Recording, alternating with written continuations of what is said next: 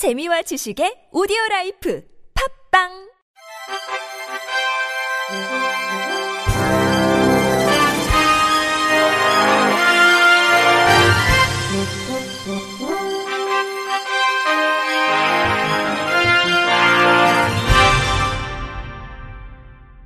청취자 여러분 안녕하십니까?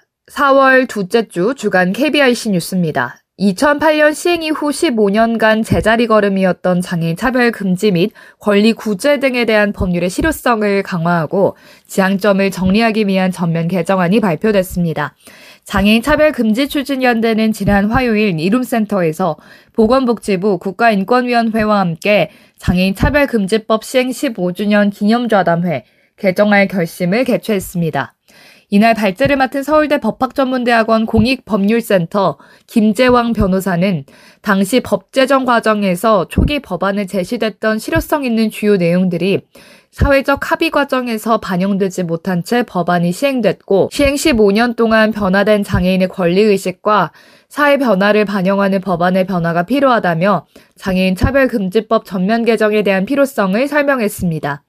현재 의료적 기준이 아닌 헌법과 국제 인권 협약을 기준으로 한 장애와 장애인에 대한 범위가 확대되어야 한다며 법 적용을 가로막던 단계적 시행 조항을 삭제하고 장애인 차별에 대한 권리 구제 실효성 확보를 위한 징벌적 손해배상이 도입돼야 한다고 강조했습니다. 구체적으로 현행 법률의 장애를 이유로 정당한 사유 없이라는 소극적 차별 행위 판단에 대한 조건 문구를 삭제하고 장애인에 대한으로 조항을 개정함으로써 장애인이 받는 차별을 전반적으로 규정할 수 있도록 했습니다.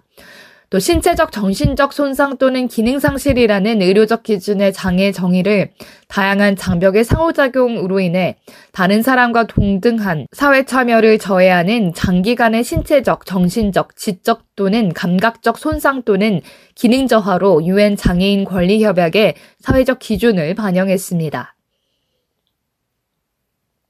한국시각장애인연합회 산하 한국디지털접근성진흥원이 최근 예스24, 교보문고, 알라딘, 리디북스, 밀리의 서재, 국립장애인도서관 총 6곳의 도서 플랫폼 전자책 뷰어를 대상으로 시각장애인의 접근성 실태를 조사한 결과 전자책 뷰어에 대한 시각장애인의 서비스 이용이 어려운 것으로 나타났습니다.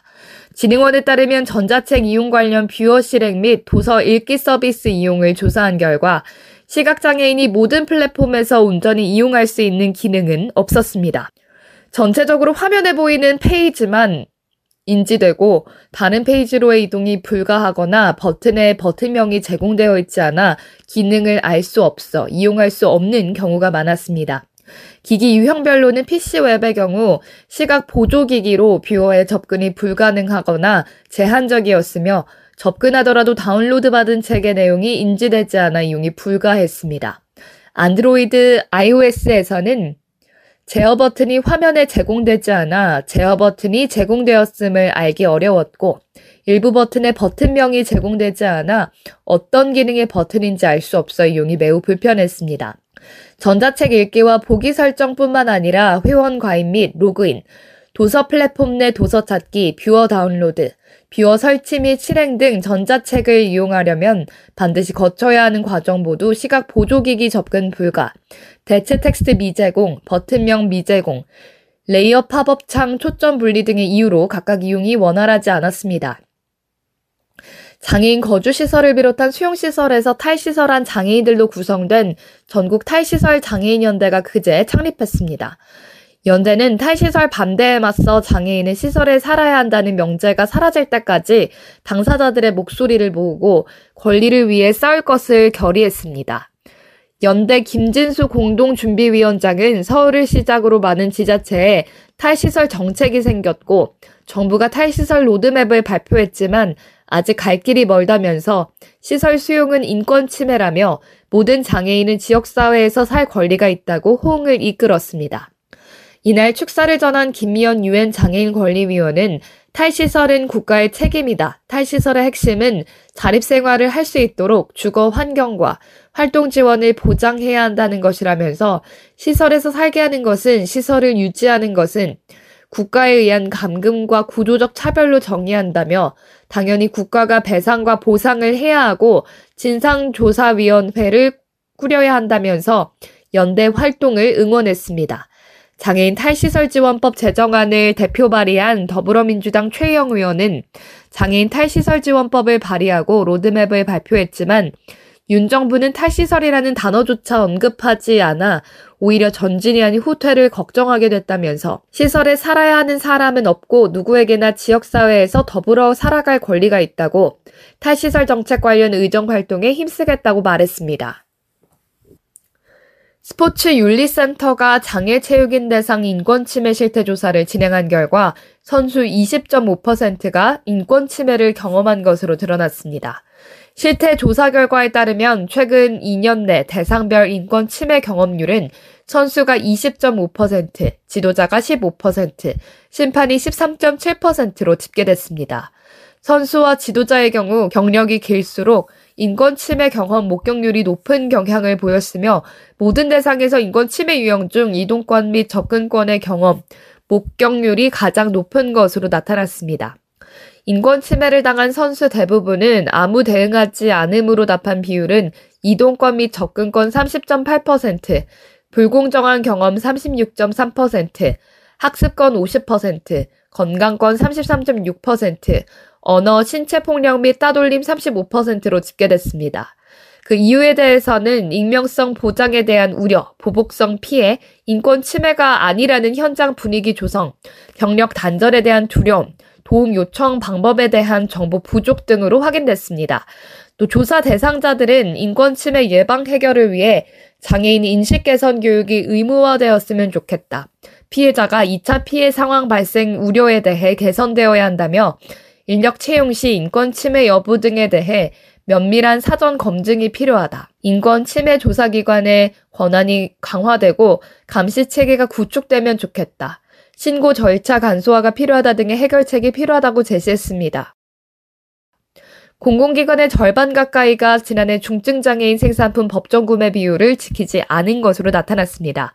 보건복지부는 지난 수요일 중증장애인 생산품 우선구매 촉진위원회를 열고 지난해 공공기관의 우선구매 실적과 올해 계획을 심의 발표했습니다.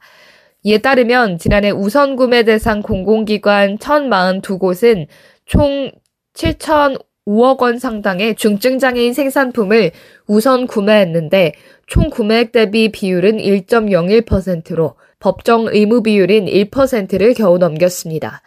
지난해 전체 대상 기관 중 절반에 해당하는 545곳이 1% 이상 우선 구매했고 나머지 47.7%는 1%를 채우지 못했습니다. 개별 기관 중에는 에너지경제연구원이 총 구매액 약 22억 원의 18.2%를 중증장애인 생산품으로 구매해 비율이 가장 높았고 구매 금액으로 보면 한국토지주택공사가 416억 원, 구매 비율이 1.38%로 가장 많았습니다. 언론의 장애인 학대 보도에 대한 권고 기준이 마련됐습니다. 국회는 그제 제405회 국회 임시회 제4차 본회의를 열고 이 같은 내용이 담긴 장애인 복지법 개정안을 통과시켰습니다.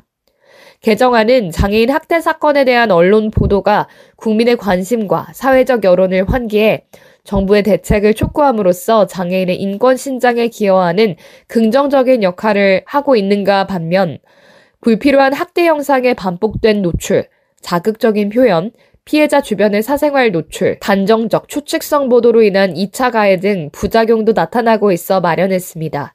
이에 개정안은 보건복지부 장관이 장애인의 인권보호와 장애인 학대 예방에 관한 정확한 정보 제공 등을 위해 대통령령으로 정하는 관계 중앙행정기관에 장과 협의하고 언론의 장애인 학대 보도 권고 기준 수립과 이행 확보 방안을 마련하도록 했습니다. 또 언론의 장애인 학대 보도에 대한 권고 기준을 준수하도록 협조를 요청할 경우 적극 이행하도록 했습니다. 제21회 서울 장애인 인권 영화제가 오는 27일부터 29일까지 4일간 서울대학로 마로니에 공원 야외 공연장에서 열립니다. 이번에 영화제는 장애인을 동정과 시의 대상으로 그려왔던 미디어의 문제점을 짚고 장애인의 주체적 삶을 담은 영상을 상영합니다. 올해는 열차가 어둠을 헤치고라는 슬로건으로 사전 공모작 중 선정된 7편과 함께 장애인들의 권익을 주제로 한 국내외 초청작 2편, 기획작 4편, 연대작 2편으로 총 16편의 영화가 다양한 행사와 함께 상영될 예정입니다.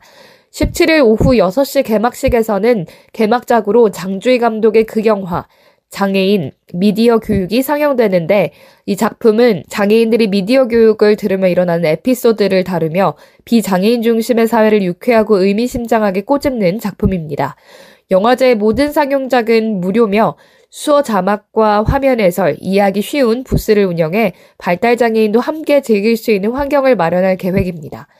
이상으로 4월 둘째 주 주간 KBRC 뉴스를 마칩니다. 지금까지 제작의 이창훈, 진행의 유정진이었습니다. 고맙습니다. KBRC.